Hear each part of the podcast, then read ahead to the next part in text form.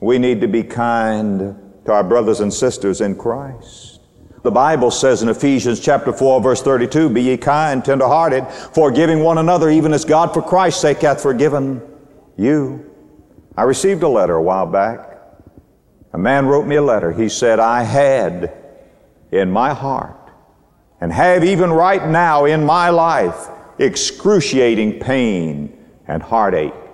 And he told me a terrible tale, a sorry thing that had happened uh, in his life. But he said, I heard about Bellevue Church.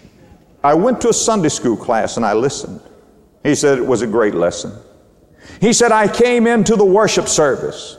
Your message was a help to me, but he said the burden was so heavy.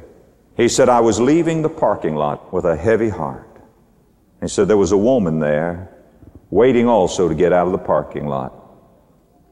Somehow, my eye caught hers.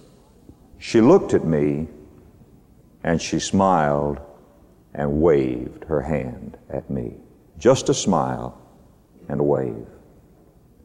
He said, I went home that night. I couldn't sleep. He said, the devil began to tell me life is not worth living. The devil began to tell me, why don't you take the easy way out? He said, I knew would have been the selfish way, but the devil called it the easy way. And he said, my mind went to that shotgun in the closet. And I began to get up and think about moving toward that shotgun in that closet. And he said, you know what God did? He said, God brought an image to my face. It was the image of a woman on the parking lot at Bellevue Church and I saw a smile and a hand in the air. Just a smile and just a wave. And he said, Mr. Rogers, that smile saved my life.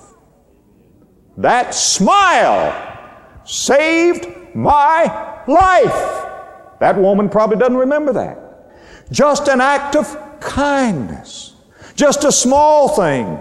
Just the beauty of the Lord Jesus Christ. There are people around us who need somebody to love them, somebody to care in this world.